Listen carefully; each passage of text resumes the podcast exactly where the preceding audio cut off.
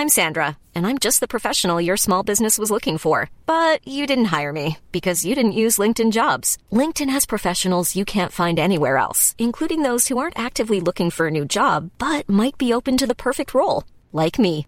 In a given month, over 70% of LinkedIn users don't visit other leading job sites. So if you're not looking on LinkedIn, you'll miss out on great candidates like Sandra. Start hiring professionals like a professional. Post your free job on linkedin.com/people today.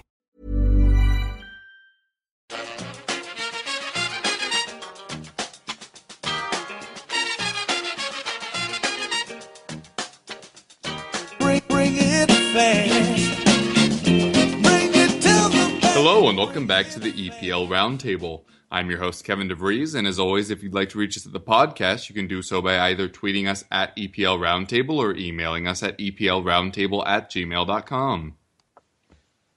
Hi guys, I'm Jim. I'm the Leicester City representative for the EPL Roundtable. You can find me uh, on Twitter at JimKnight88. Hi, I'm Dan. Um, usually, oh, I don't know what I am. I'm, I'm, I'm happy some weeks. I'm sad some weeks. I'm frustrated some weeks. I'm angry some weeks. I'm just, I'm just quite an emotional West Bromwich Albion fan, to be honest. You can follow me at Baggy's Facts on the uh, on the Twitter if you really want to. I mean, I wouldn't, I wouldn't, to be honest. I wouldn't bother. All right. Well, thanks so much for joining us, guys. Up first, of course, we have Making the Rounds, where we each have a few minutes to discuss what's been happening at our clubs this week. Jim, another tight one, but another three points, just kind of the status quo at the moment. Yeah, we're making a habit of grinding games out 1 0, which um, apparently is the sign of champions when you're Manchester City or Manchester United. But when you're Leicester, you're getting lucky every week, according to several people that made Yeah, you didn't know? You're So- going to have to fall off at some point, they said I know. after it's- 31 the weeks. It's going to burst, Kev. It's going to burst. These 30 game bubbles that we see happening all the time. It's not even 30 games, though, is it, Jim? It- It's No, for me, well, it's season. It's 48 about games now that we've yeah, Yeah. Yeah. So, you know, that's a thing now. You know what? That's kind of like how Harry Kane is just the two season wonder. Yeah, well, I was on that bandwagon for about 18 months of that two years, so I feel like I'm semi responsible for that because I was convinced he was absolutely terrible, but it turns out he's actually quite good. It looks that way, yeah. yeah. Uh, well, yeah, so Leicester won again, which is the thing. Um, we had it was pretty much a carbon copy of the um, the Palace game that we played uh, against them at home. Actually, uh, really tight, like could have gone either way. Um, they had some some quite good chances, but oh, oh, maybe not quite good chances. They had one good chance at the end where uh, where they hit the bar through a, a quite remarkable Damien Delaney kind of vo- chest and volley combination, which is never a sentence I thought I'd say, having seen Delaney play for us in the past.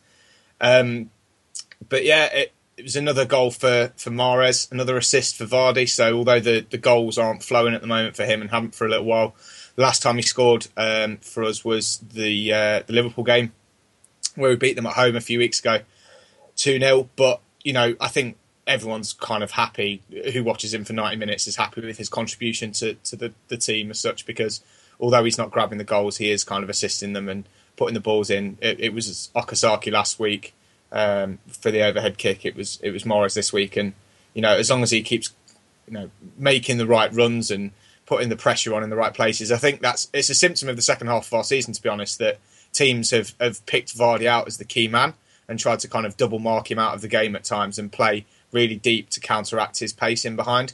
But then that kind of leaves by by nature. You know, you can't play with twelve men. Um, as much as Alan Pardew thinks that Leicester are playing with twelve men the majority of the time, um, it leaves spaces open for the people, whether that be someone like Mahrez or Okazaki or you know Ulloa who's got in on the goal scoring recently. Um, but yeah, another solid performance, another clean sheet um, for Wes Morgan and uh, Robert Huth at the back, and Fuchs was really good as well this week.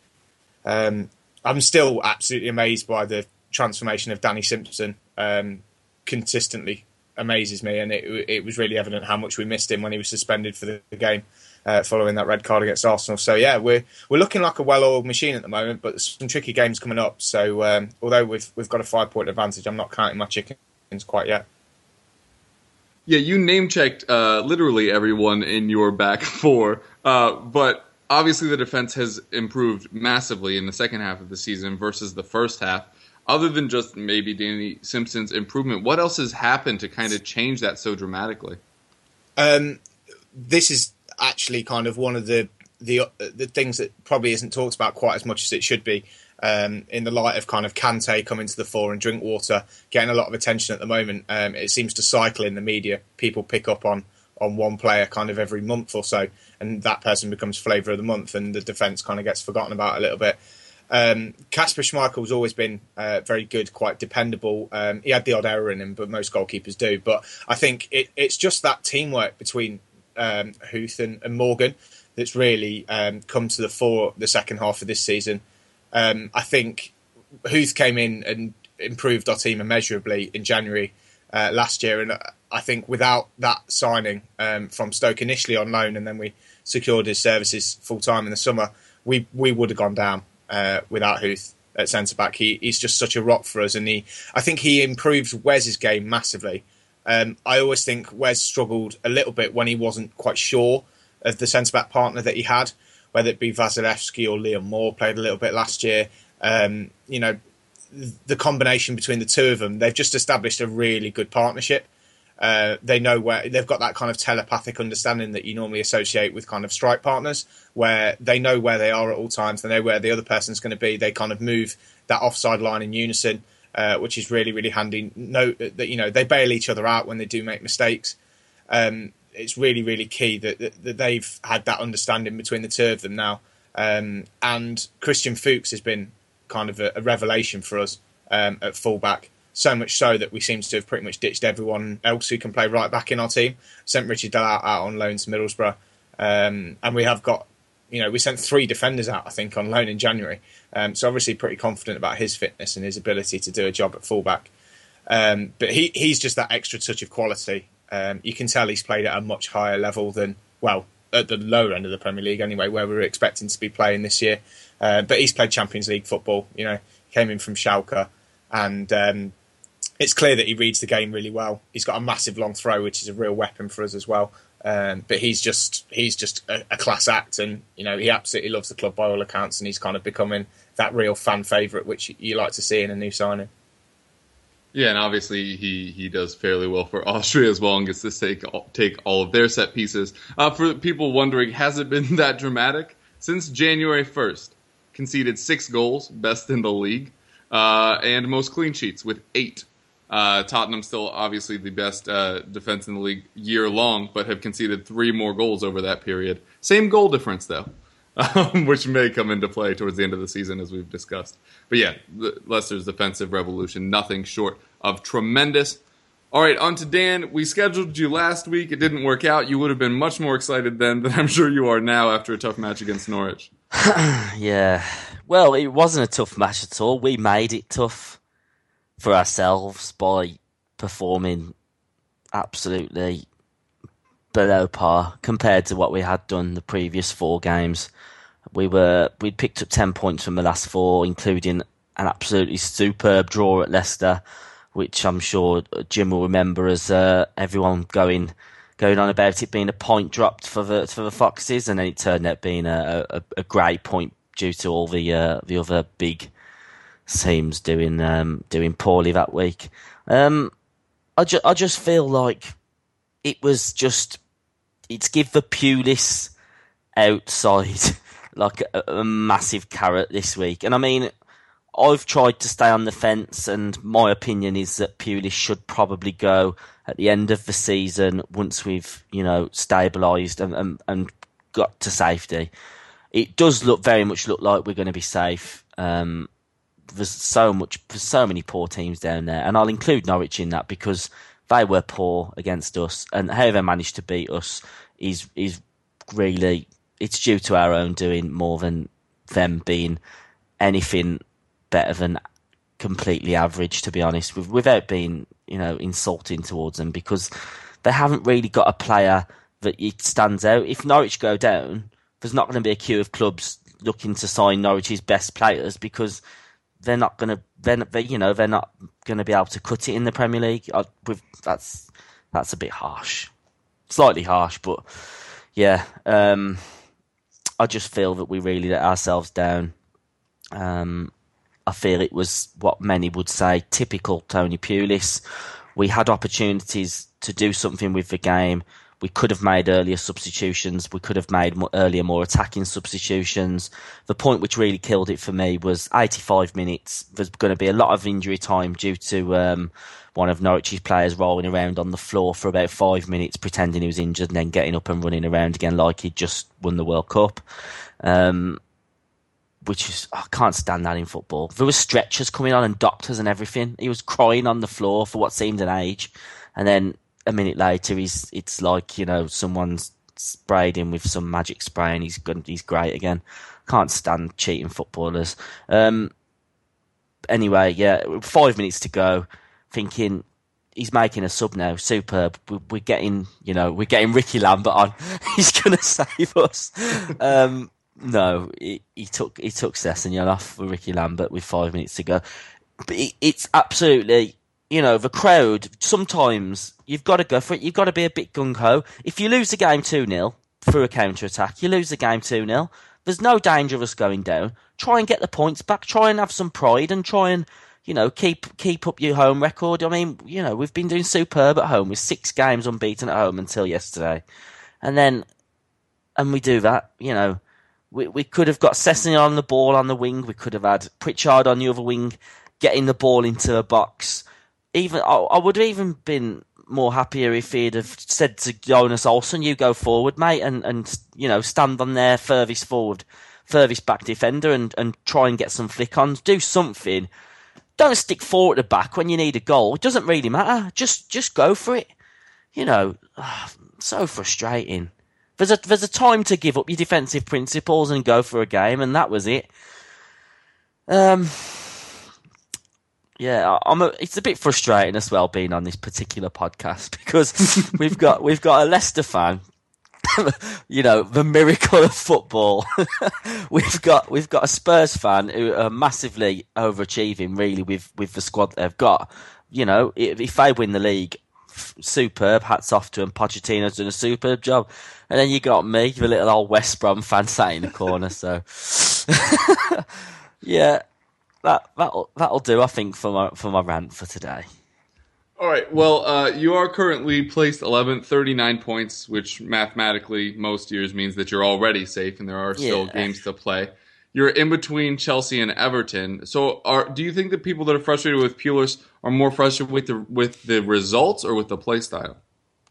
It it has to be the play style. Um, I worked out um, for my Twitter account that we'd had six complete games this season where we hadn't managed one single shot on target. Ooh. yeah, and it's that kind of statistic that really infuriates the fans because it just feels like that you don't mind in a season having three or four games where you really don't show up and you just absolutely you, you play like an absolute bag of shit and it happens you know you can accept it it's football But we've done that. I could probably count on eight, nine, ten occasions. And yes, we've been good on occasions too. But, you know, in contrast to that, we've had games where we've been very decent, you know, but it just seems that when it's bad, it's it's very very bad. And when Plan A doesn't work, the Plan B is non-existent. Plan A being sit back, defend for your lives and then sit back again and defend for your lives and maybe catch one on the break from a corner, cross, counter attack, dead ball situation, penalty, fluke, own goal, you know, and it just it frustrates the fans, I believe, because we have got the players with the ability to be able to do a lot more than we have been doing. Um, Ian Wright, I know he's not he's not you know, he's not the most educated footballing knowledgeable person on the planet, but he's he's better than most, to be fair. And he and he did say that if we'd had Berahino firing on all cylinders, with Rondon and Sessegnon for most of the season, playing the decent attacking football that we have done in the four previous games before Norwich, then we might well be finishing higher up the table. And that's probably true, but we also need the manager to be forward thinking enough to be able to implement them to do that. And I think with Pulis, the safety first thing it, it will suit chairman and it will suit some fans, but many of the fans remember as well because of the days gone by with with the you know attributing to to the, the Stoke days and the Stoke tactics and and the fact that we've got a bit of a rival with Stoke and and Stoke always managed to beat us. They were our bogey side for years. Um, many fans feel that the way forward isn't with Pulis, and I do sympathise with them, and I do understand the ones that say purely statistical. We are in the Premier League for another season, but we are the, the team with the lowest amount of shots. We are the team with the lowest amount of shots at goal. We are the lowest team with the, with the lowest team with the uh, amount of shots on target as well. Um, and we're also the lowest team in terms of possession. So those four things say to me that the entertainment value is gone down the pan. There we go. Mm. Yeah, only two teams with fewer goals. But if it makes you feel any better, your negative seven goal difference infinitely better than Newcastle's negative twenty six or Aston Villa's negative thirty six. Um, just just to add in there, um, we are math- it is mathematically impossible for Aston Villa to catch us now. So at least it's another season above the Villa. Yep, and they're going down. I mean, there's yeah. no way that is not happening. Bless them, um, pat them on the head. Dan, don't you know they're a massive club? I don't Have they ever mentioned it? I don't care. Fair enough. Um, on to uh, Tottenham then, I suppose. Uh, another comfortable win today, which was very pleasing considering what happened midweek uh, against Dortmund.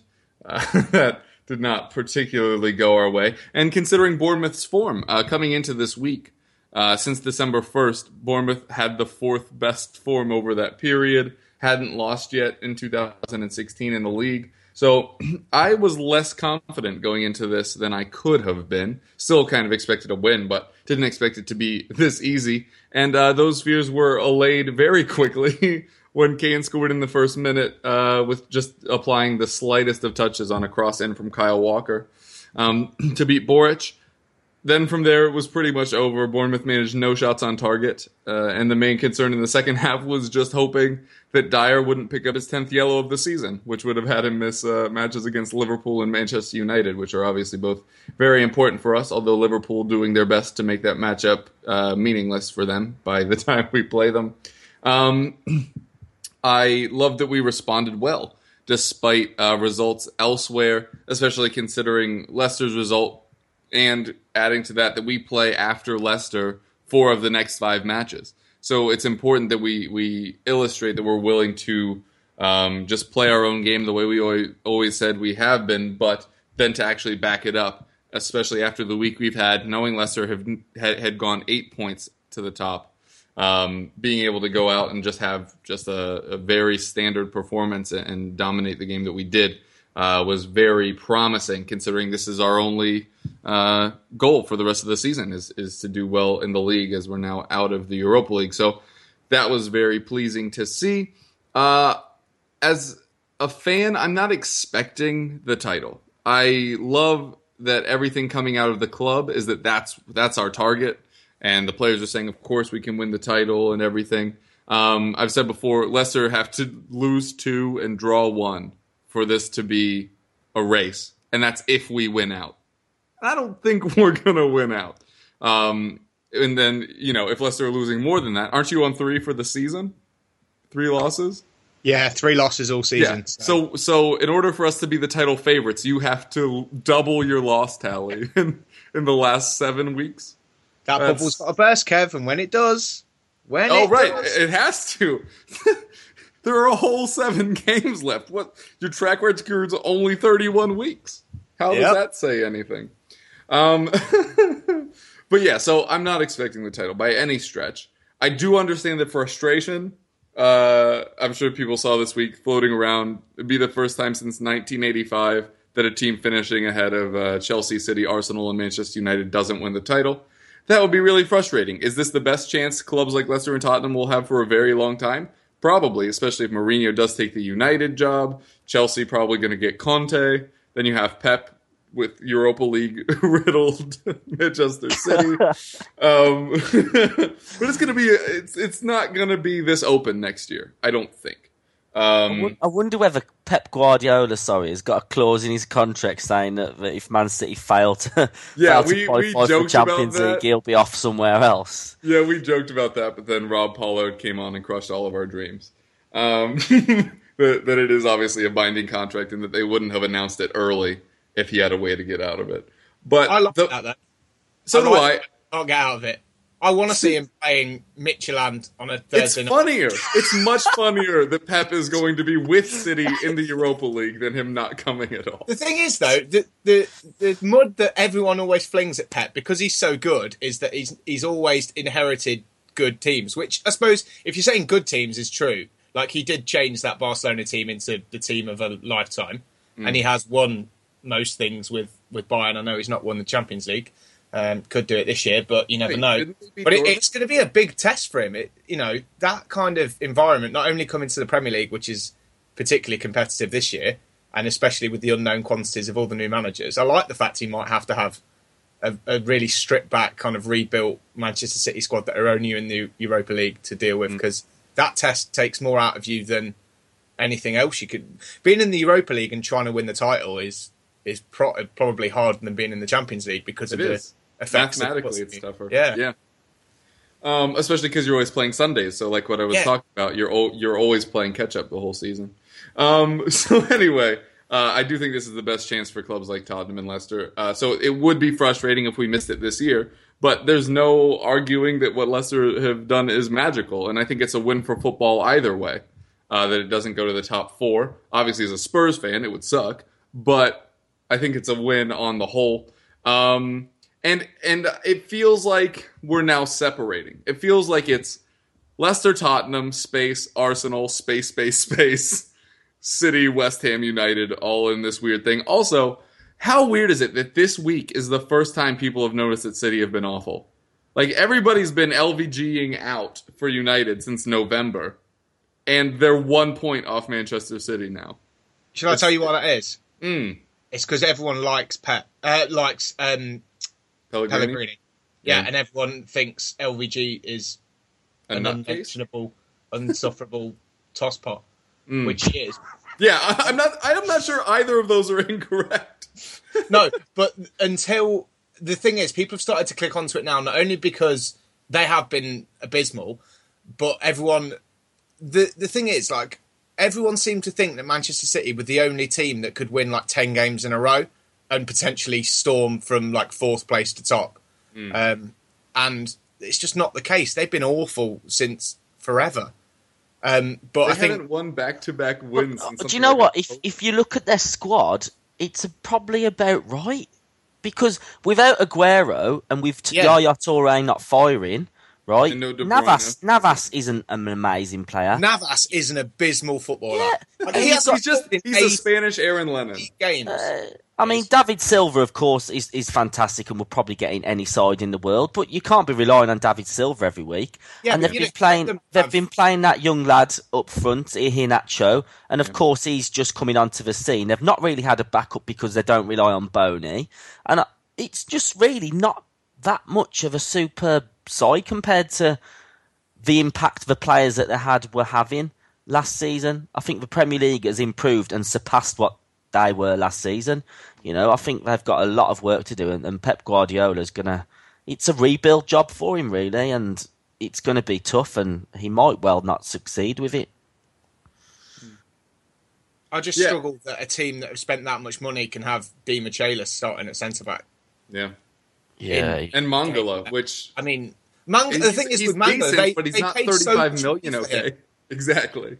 They paid so much money for him. was it thirty-two mil, was it? Yeah, Something like that. which for a central defender is eye-watering. yeah. Like But, even but the it somehow went under the radar because Luiz had just gone for forty. yeah, that's just PSG. silly season, isn't it? But Yeah. the fact the fact that they are, you know, they are pretty average when you break it down, and I think it doesn't And help they're the aging as a lot, well. A lot of them are just coasting now. Like, Yeah.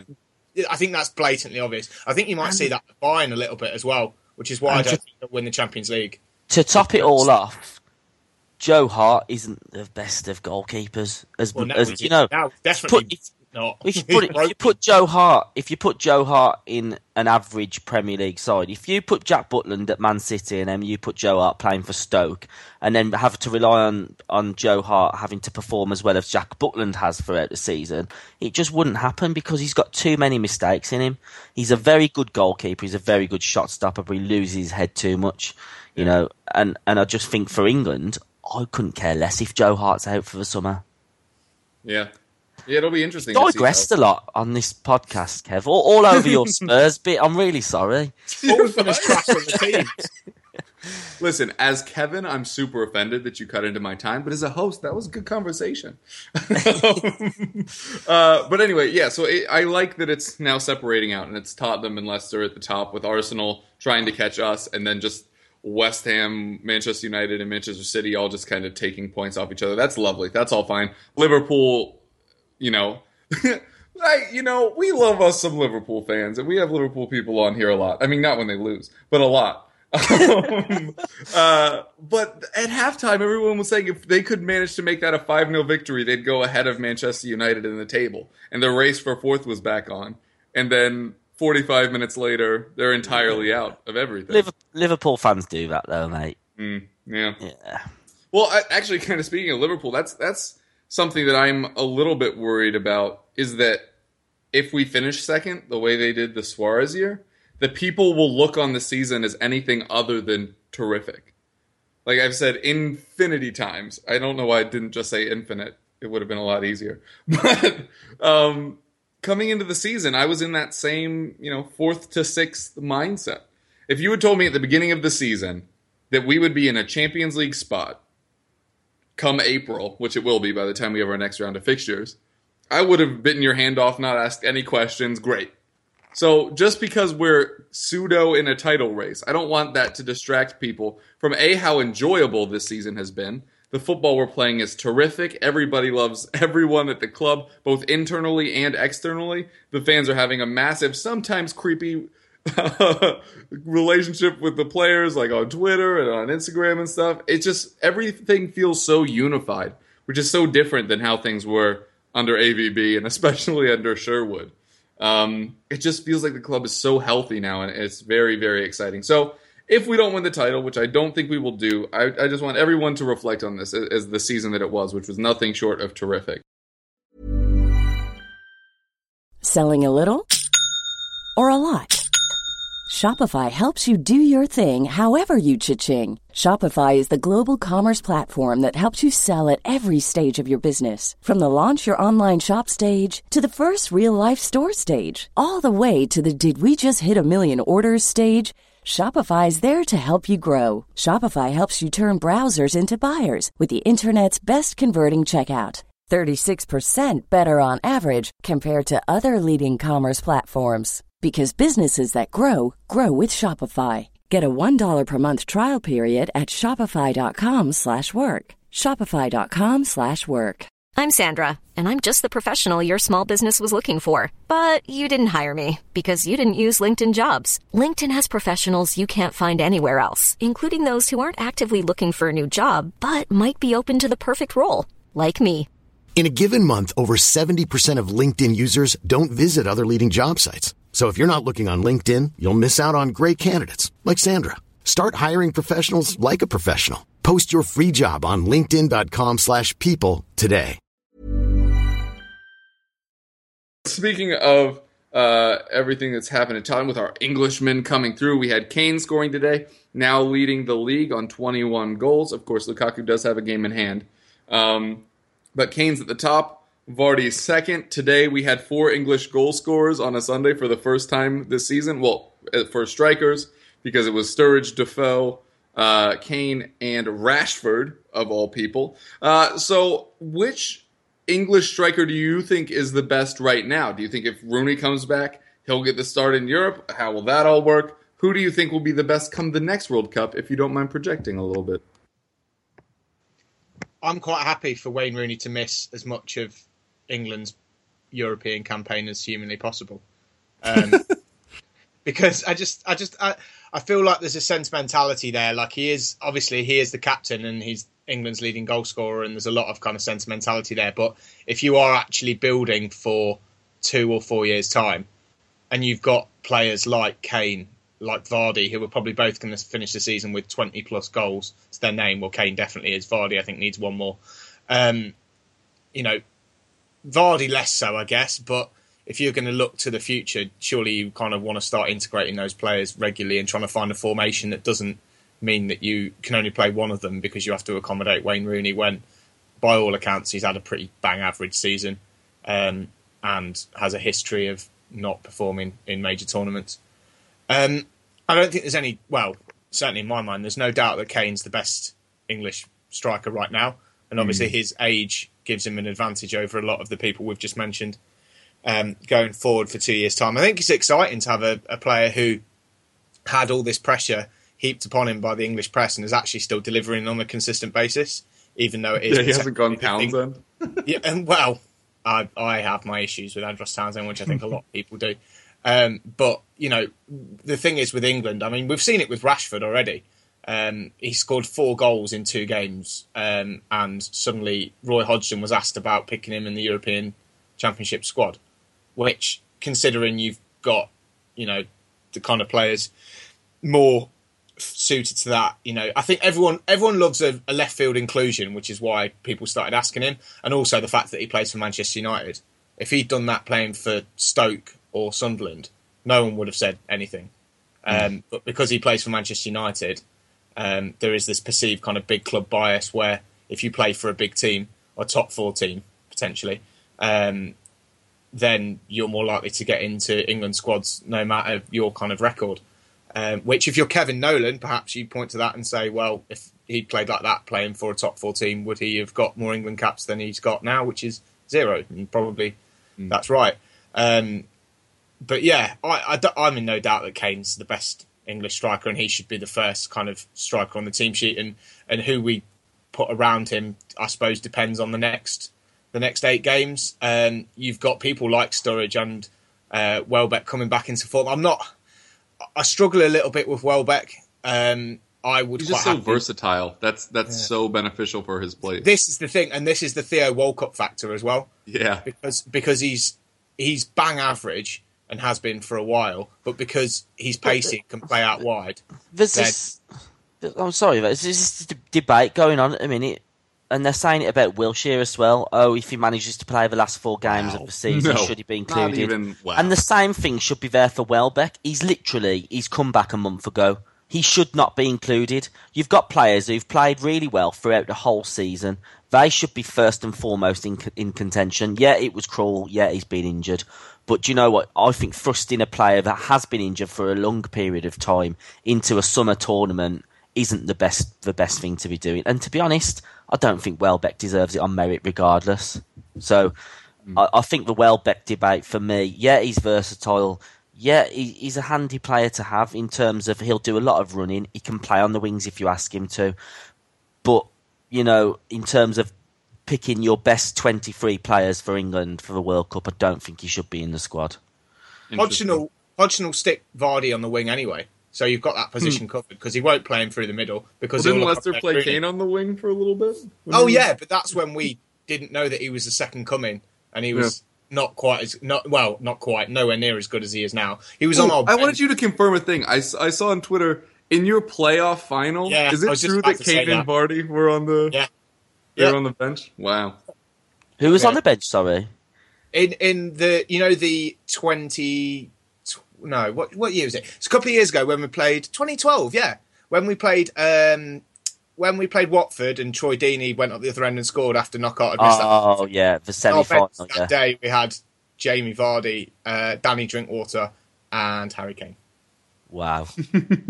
So yeah, Three players who could well be going to, to um, I, I would I would be so happy if Danny Drinkwater made the final squad, but he is surely target number one for the Jack Wilshere replacement train. And and, Yeah. and do you know what that would be? That would be absolute bullshit if that came. well, no, it would be. It you've would got be, yeah. you've got a player It playing is. a team that's top of the league, and he's done he's done so consistently throughout the whole season.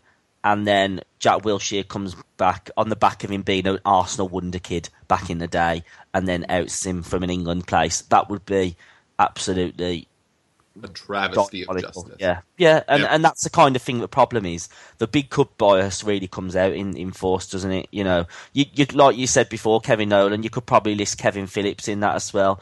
You know, there's a number of players over the years. We had Russell Hoult in goal, who was probably the best keeper in England at one point. Yet he never even got picked as third choice for England. You know, it, it happens so often. Because a player plays for a big club, it is assumed that that player is better than the player that plays Well, for it's a like smaller club. Andros Townsend got called up every single time, moves to Newcastle, and all of a sudden is missing. Yeah. He didn't even But- play for us. Speaking of, like, so basically, Raheem Sterling went off injured today, and we don't know how severe that is, but he's probably not going to play for England, I guess, if he had to leave a match injured after 20 minutes. Um, call up Marc Albrighton because he has been superb. And again, Raheem You know, Sterling has Mark- done Mark the square root of him. sweet FA this year for Manchester City, and Marc Albrighton has been superb. He's so good at running at the back four, isn't he? Like, Yeah, absolutely and he's a superb. genuine wide player. He doesn't want to cut Yeah. in and shoot the Andros Townsend oh, that'd be nice. syndrome. Um, And he's legitimately putting performance after performance in, and he runs his heart out. And it's not just about running an effort; he's delivering quality, which is making us goals. And you know, he has been one of the most underrated parts of this Leicester team, if you can be underrated when you're top of the league. So Because in April, he'll be the player we're talking about. yeah, you know, he's been overshadowed by the heroics of other people in the team, um, and you know, maybe you say rightly so, given given how well they've played. But there isn't a more informed wide player with the kind of nine month form that deserves an England call up more than him at the moment. But again, it's the Jack Wilshere replacement bus service syndrome, where somebody will probably get called up who's been at a big club for a while and had one or two half decent games, and he'll be in the team. So we'll see. Come on, Roy. We know you listen. Pick Marc Albrighton. yeah, and and Minibus to the England training camp at this rate. If he picks any more Leicester players, not going to need a cab. Yeah, right. Um, while we're talking about strikers and Jamie Vardy, like I said, we're going to touch a little bit on the next World Cup and who will be in and around that squad. Everybody, I joked about it earlier, was saying Kane would be a one season wonder. Now he's hit 20 back to back years and is only the fifth English player to ever do so. Uh, what what do you think about Vardy's diversity in his finishing? Do you think that this kind of success will continue onward, or are you concerned that maybe this is more of a one year thing? I think he won't necessarily be a 20 goal season striker every year. Um, but I think what he brings to the team will continue to be a real asset to whoever he plays for, whether it be Leicester or England or whoever else. Because, like I said earlier, like the fact that he's not scoring at the moment isn't a huge concern to us because a we're winning games, but we're winning games because of his contribution in Yeah. terms of assists and just general play. He essentially takes players out of the match that uh, free up well- other people. Well, I think if you look at him, I mean, you can say you can say that players have heart and that players care and they you know never say die attitude, and that is a bit of a sweeping statement and it does get used a lot. But in terms of Jamie Vardy, like the, the last few times that I've seen him live, he's just he's just been absolute. He doesn't care. He's such a just pest so to defenses. yeah. He's an absolute nightmare to mark. He's he's pacey. He's actually got a very good footballing brain. These finishes that he comes with, comes up with, they're, they're not just you know smashed into the bottom corner through absolute luck. He knows exactly what he's doing with that ball at his feet. I, I personally, I can see him doing it for the next two or three years before he, he plateaus off and, and, and you know probably starts uh, uh, his, his career starts mellowing out a little bit. I can see him being a, a massive asset for you know whether he's at Leicester or whether he's at somewhere else. But you know, for for Jim's sake, I really hope he, he does the business for Leicester. You know, Yeah, well, and I- I mean, Kane- ho- hopefully this new contract will kind of mean that he doesn't play anywhere else for the foreseeable future, um, because I can't see anyone parting with you know tens of millions of pounds for a 29 year old who's already on 80,000 pounds a week. So you're going to have to improve that as well. Um, financially, that makes little to no sense uh, long term and even medium term because there's no sell on value in that. But also, just picking up on what Dan said, um, the fact that he scored four times his goal tally this year is is no fluke. He basically spent the entire summer working with the sports science team, looking at, at his performance last year, and they basically came to the conclusion that he had plenty of shots, but he wasn't placing them well enough. So all he was working on all summer, as well as the kind of cardio and fitness, and he's in ridiculous physical shape um, and has been for the last nine months. He's he can play a full ninety minutes at you know hundred miles an hour uh, week after week, and sometimes twice a week. Um, he basically worked on his accuracy, and that's all he did uh, for the summer. And you can see it kind of paying dividends now, which is you know testament to him as a player and wanting to improve and not being too stubborn and stuck in his ways to say, yeah, okay, I'll listen to the coaches and the sports science guys who are analysing my performances, and uh, you know this will benefit me in the long run. But also the fact that he is 29, it's kind of misleading because he's not been playing at the top level for that long. In, in the grand scheme of things, a lot of 29 year olds in the Premier League have been playing at that level since they were 18, 19, and have got 10 years of improvement already showing on the pitch. Whereas I think with Vardy, you can see that rapid improvement happening year after year because he's having the effects of you know the top level training and coaching and that experience is kind of extrapolating that improvement in him even kind of late 20s potentially early 30s next year hmm. And you can't underestimate how much you improve facing better defenders. Like Yeah, you learn a lot learn, in the match. Yeah. Yeah. And and the the rapid improvement you're saying with with the placement, you can't have any player study that for one summer and then turn it around because and I'm not sure a lot of people realize this, Jamie Vardy's greatest strength is also Harry Kane's greatest strength, and it's positioning. It's not even the striking of the ball. Both of them obviously very good at that as well. But they both can create their own space constantly and give themselves enough of a bubble to get clean shots off. And it's it's really incredible. And you know, Vardy has something that Kane doesn't have in pace. That you know, Kane just can't turn a defense as easily as Vardy can at times because he he lacks that extra element. Um, but yeah, Vardy's positioning, I, I'm always very impressed by. Dan, you were going to say something? Uh, yeah, if I was, I've it's gone. No worries. Uh, well, then we'll just uh, kick it to you on, on who do you think is, is the best going right now. I'm I'm surprised it was as easy for you, Jim, because now that Sturridge is back fit, rare as that is, it looks like he's he's doing the business again. Sturridge is still made of glass though that's the thing that worries me about him True. I don't. I, I don't think Sturridge is made of glass. I think Sturridge thinks he's made of glass. oh yeah okay either, mentally or physically yeah, he's not it. set up to play Premier League football or international level football consistently over a 52 week period. Um, and I think that will always hamper him no matter where he is.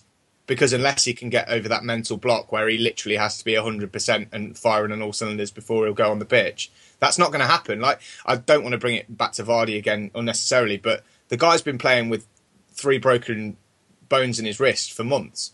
Hmm. And other players could use that as an excuse not to No complaints whatsoever. yeah, he just gets on with it. And you never really hear him mention it either. The only time it ever came up was in an interview when someone asked him specifically why he still plays with the kind of wrap on his wrist, like the boxer's wrap that you'll notice on one of his hands.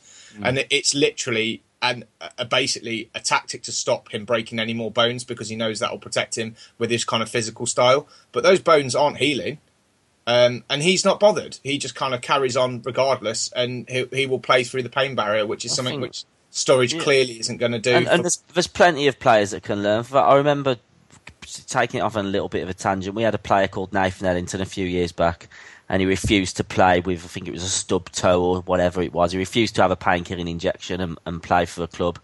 Now, do you know what? If if you're not that committed, being paid thousands of pounds a week, I'd rather you didn't play. And it seems like people have questioned whether Sturridge has took a similar approach, and I think the the questions that he has been asked by some journalists, as a, you know, he's took it as oh stop insulting me. I think they're fair questions to to be asking.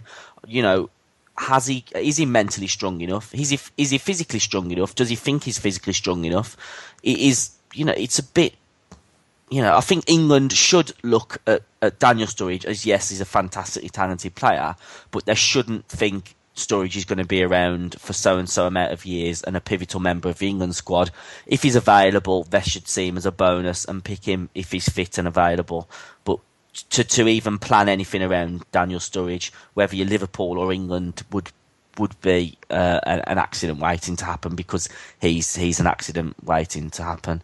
Yeah. Um, so yeah, if you I- are if you are planning ahead though, could England potentially be looking at a player currently at your club in Saido Berahino or Marcus Rashford, who is kind of the flavor of the month? not not Marcus Rashford. Maybe if, if you if you give Rashford until the end of next season and he's played consistently for a club, whether that be Man United or out on loan, consistently scoring goals week in week out, then of course you can look at him. You know, I did question Dele Alli earlier this season. He's in a To be place. fair, now so did I. yeah, but, but do you know what? He's in a place now, having performed so well throughout the whole season, pretty much, where you can say there's no there's no question that he, he, he can be picked and he should probably be picked. And you know, I I just think that we can rush into it too quickly, and maybe a player has got the raw talent to be able to play for England, but there have there has to be a level of proving that first. Whether they've got the ability there and then doesn't really matter for me because England is the next step up, and you need to prove yourself at one level before you can move on to the next level, if you know what I mean. So I just feel that Rashford, yeah, you know, I hadn't heard of him until three weeks ago, but he looks he looks superb. You know, it, it's almost where has he been all season? You've had that, this player lying around, and you've needed goals scored, and Yeah, and, and he's not been, a, you know, you've not given him his opportunity. And and they have played a plethora of young lads this season. United, God me, some of the names that have come out, I've never heard of them before, but they they've plodded on, and that is one thing you could say for Van Gaal. But I mean, Saido Berahino, um, he's got the ability to be playing at a club better than the Albion. I've said this many times. He's a very good footballer. Finishing ability, he's up there with Harry Kane, if not better, in my opinion his all round game isn't anywhere probably near what Harry Kane's has been this season. But if you put the ball in front of him, twenty yards out, and ask him to hit the top corner, I think half half of the times he, he does so. You know, he's got a superb ability in front of goal, um, and I think he will one day probably get his games for England if his attitude's right, if he's got the right mentality, if he's got the right people helping along in his career. He's made the right steps recently by apologising to the fans, blah blah blah. But it's all crocodile. Uh, it's crocodile tears for me.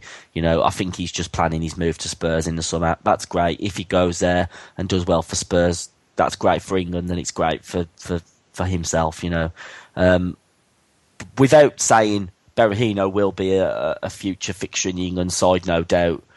You know, I'm not going to say that because anything could happen, but he has the ability to do that. So. Yeah, I think the interesting thing uh, to come is what what is going to happen to Wayne Rooney. First of all, the fact that he's 30 years old and in the England setup, nobody knows if he's better uh, at the point of attack or if he's better as a attacking midfielder is insane. Um, and also, it means by the next Euros he's 32. By the next World Cup, or not after these coming Euros, sorry, he'll be 32 at the next World Cup, 34 in the next Euros and he doesn't really seem like the kind of player that's in the the kind of shape where you'd have confidence that his athleticism would stay with him through that whole period. What So- shape's that, Kev? Round. Uh, round, yeah. um, but yeah, you have Vardy, who's just one year behind that. So then you are probably looking at likes of Kane, Berahino, maybe Rashford if he can keep it up. But I agree that we overhype English prospects too ready, uh, uh, too soon, and now I'm doing it myself.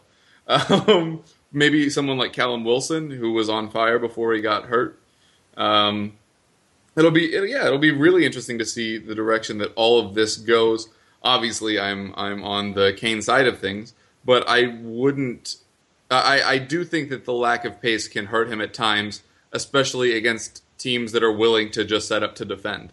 I think that that's a category in which Sturridge and Vardy and Berahino as well would all have the benefit of, of taking a defender off the foot and, and just trying to punish them that way, as opposed to having to wait for, for the balls to be delivered to you.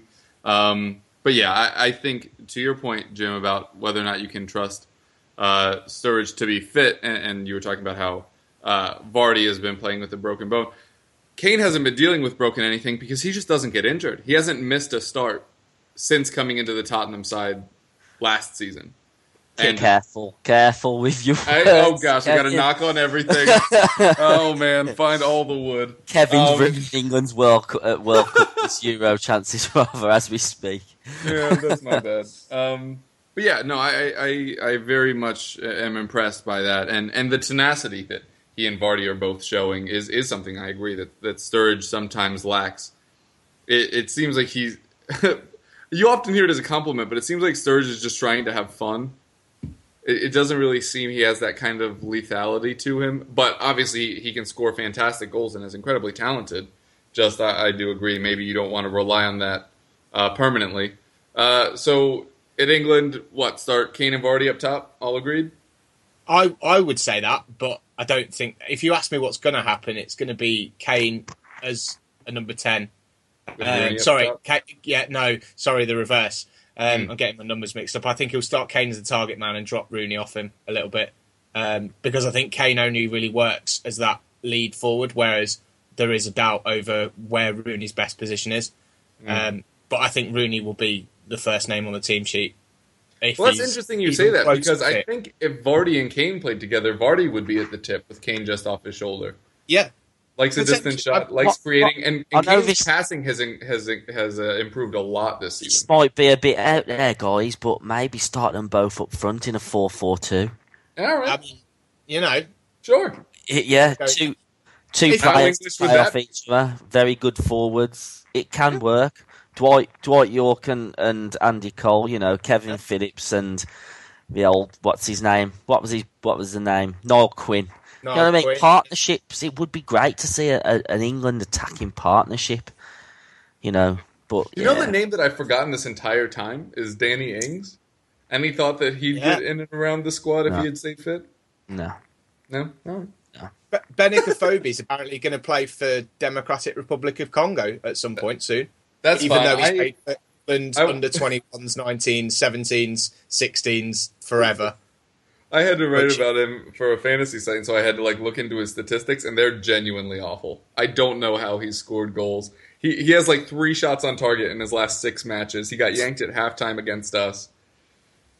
I don't know what it is. I don't know. I wanted to be impressed by him, and it, I was just trying to think two years down the future. Uh, yeah, down who else could develop The thing is, though, what we what we probably don't know is that there might be one or two more Marcus Rashfords sitting in the academies of oh, interesting. yeah. various clubs. Marcus uh, Edwards apparently gets all the credit with the Yeah. Spurs U blank teams. So you Is there is there anybody like that at your guys? I know Dan, you you like to talk about how people are poaching. Well, you don't like talking about it, but big clubs kept poaching your your more talented players. Don't you have a younger forward that's supposed to be a big deal? We, we we did have Adil Nabi, who was sold to Peterborough recently, and we've also managed to move on Kemar Roofe, who's taking um, who's who's taking League Two by storm for Oxford. Um, but apart from that, the, problem is it's it's really tough to get them, you know, fitted into the side. I mean, we've got a young lad who's been training with the Welsh first team, but isn't near our first team in, Tyler Roberts, who's supposed to be like the next big thing. But you know, unless they get games and play, we're, we're not to know. This is the ideal time of the season to be giving young lads like that an opportunity. Um, Like Alex Pritchard, please play him more. mm, you know, Pritchard should have gone to a, a championship club. Sorry, mate. Yeah. No, he should have been. Uh, the Burnley thing sounded perfect for many reasons, including having Jamie Smith back on this podcast. I think Pulis would have been honest and said, um, "I can't guarantee your time," and but and he would have probably believed in his ability. But then he probably trains with the Albion every week and realises that Pulis's rigid tactics and formation means that Pritchard will only ever appear from the bench in certain situations, in particular games against certain clubs, which means he might play about 50, 60 more minutes to, from now until the end of the season. Yeah. Shame, really, because he looks like he's got the ability, but he needs game time. You know, you can't expect a lad to do it for 10 minutes here and there.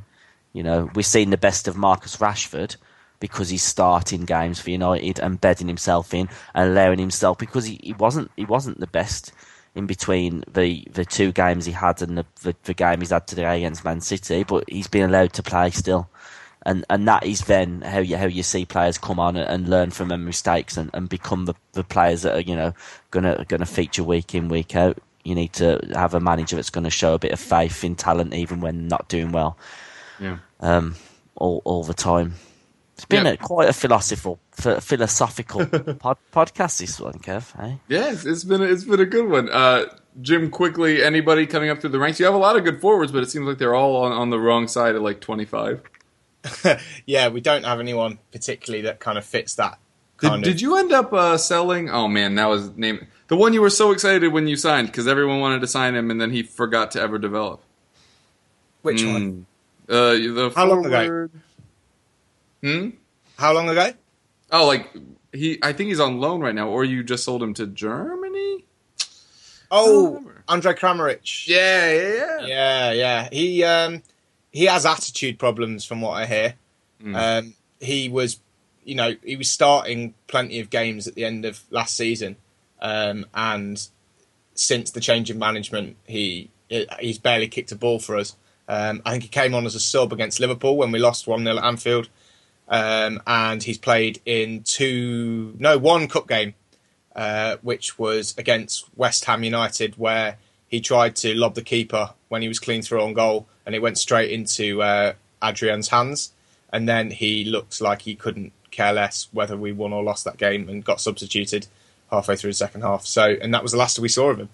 Um, so yeah, you know, high hopes for him. Beginning of the season, I thought he might be the first name on the team sheet above Vardy, even uh, based on what has happened at the end of last season. But yeah, nothing, nothing coming through the ranks like you know anyone to kind of keep an eye on. Really, we've got a really solid under twenty one team, uh, but it, at, at times it's used as a rotation team for the first team. Um, so you get the likes of Leonardo Ulloa turning out for them now and again.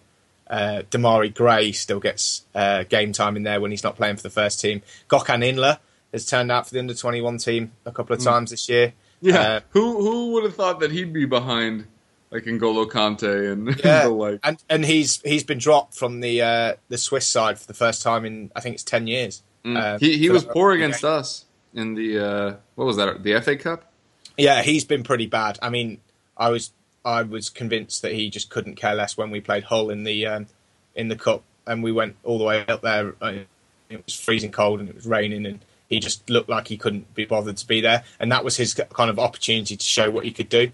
Um, his pass completion rate was awful, and he just kind of looks like he was he was a passenger, which for someone who was captain their country, you know, dozens and dozens of times, and was our kind of marquee signing to replace Cambiasso. Um, which is still insane. How great of a yeah. story would it have been if Cambiasso was in your team this year? Oh, but then who That do you would have been drop? Oh, that's hard. Yeah, okay, fair enough. So yeah, you know, it's uh, yeah. I don't think there's anyone particularly kind of in the ranks. We've got a lad called Jacob Blyth, who's quite good. Harry Panayiotou, Joe Dodoo, who showed a bit of promise earlier on in the season, scored a few games in the cup. Uh, went out on loan to Bury after scoring a hat trick against them in the cup. Um, but yeah, no one kind of pulling up any trees that's banging on the door of uh, Claudio Ranieri, so I'm begging to, to start. Yeah. All right. Uh, well, uh, very quickly, uh, anybody that impressed particularly in your most recent match? We won't even do impressed and disappointed. yeah, it would have been pretty difficult um, for me to pick someone who disappointed. So I'm glad you've said that, Kev. Um, I think impress wise, I will go for Danny Drinkwater, based on obviously Roy Hodgson being there to watch him.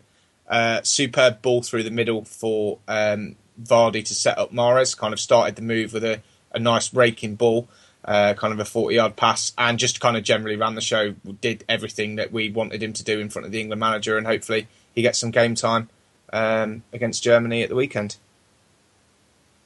All right. And Dan, anybody impressed for the Albion? No. No, uh, no one particularly impressed. Um, I could give you a few disappointed. Fletcher had a particularly poor game. Rarity. Not too much criticism at all. It, it happens in football. He, he wasn't the best. So I'll say Fletcher for disappointed, and I'll probably say for someone that, that shone a little bit, Yacob alongside him had a decent game. Fair enough. Uh, for Tottenham, obviously Harry Kane scored two goals. Christian Eriksen had a good match, which we had been waiting for for some time. And Kevin Wimmer is just a rock at the back, and he went down with what looked like an injury, and everybody held their breath because Jan isn't even meant to start returning till training, uh, till during the international break. Uh, but he turned out being fine, and, and what he's done, uh, deputizing for Vertonghen, has been nothing short of brilliant. And he's really forced the question of, will Vertonghen get to just walk back into this team, considering how terrific he's been? Uh, all right. Well, we are done for the day. So if you have any projects you'd like to plug or want to tell people where to reach you, now would be a good time. Thanks for listening, guys. I've been Jim. Uh, you can find me at JimKnight88 on Twitter if you want to tell me how amazing Daniel Sturridge is and how wrong I am. Um, that is England prospects. Um, and yeah, that's about it, really. Cheers, I've been Dan. Um, you can find me on Twitter either at Baggies Fats or at the Watts22. Um, yeah, plenty of stats regarding West Bromwich Albion and how great, poor slash we've been this season at times. Um, and I, I, also do a bit of writing for uh, as as a, as a overview of the Premier League and what's going on in the Premier League for Crystal Palace website, The Eagles Beak. Um, so cheers for having me. Cheers, cheers, Kev. Yeah, and I am your host, Kevin DeVries, at KevRuff on Twitter. You can find my writings also at theeaglesbeak.com and at playtoga.com. Also, tune into our fantasy show, the FPL Roundtable, which goes up on Thursdays, where you can get all the hot fantasy tips. And also, sometimes we lose our minds and talk about college basketball, which I hate this week. Rest in peace to the universities of Kentucky and Cincinnati, respectively, during uh, March Madness, which they fell victim to. All right. Well, thanks so much for joining us, guys. It's been a pleasure as always, and we hope you keep listening.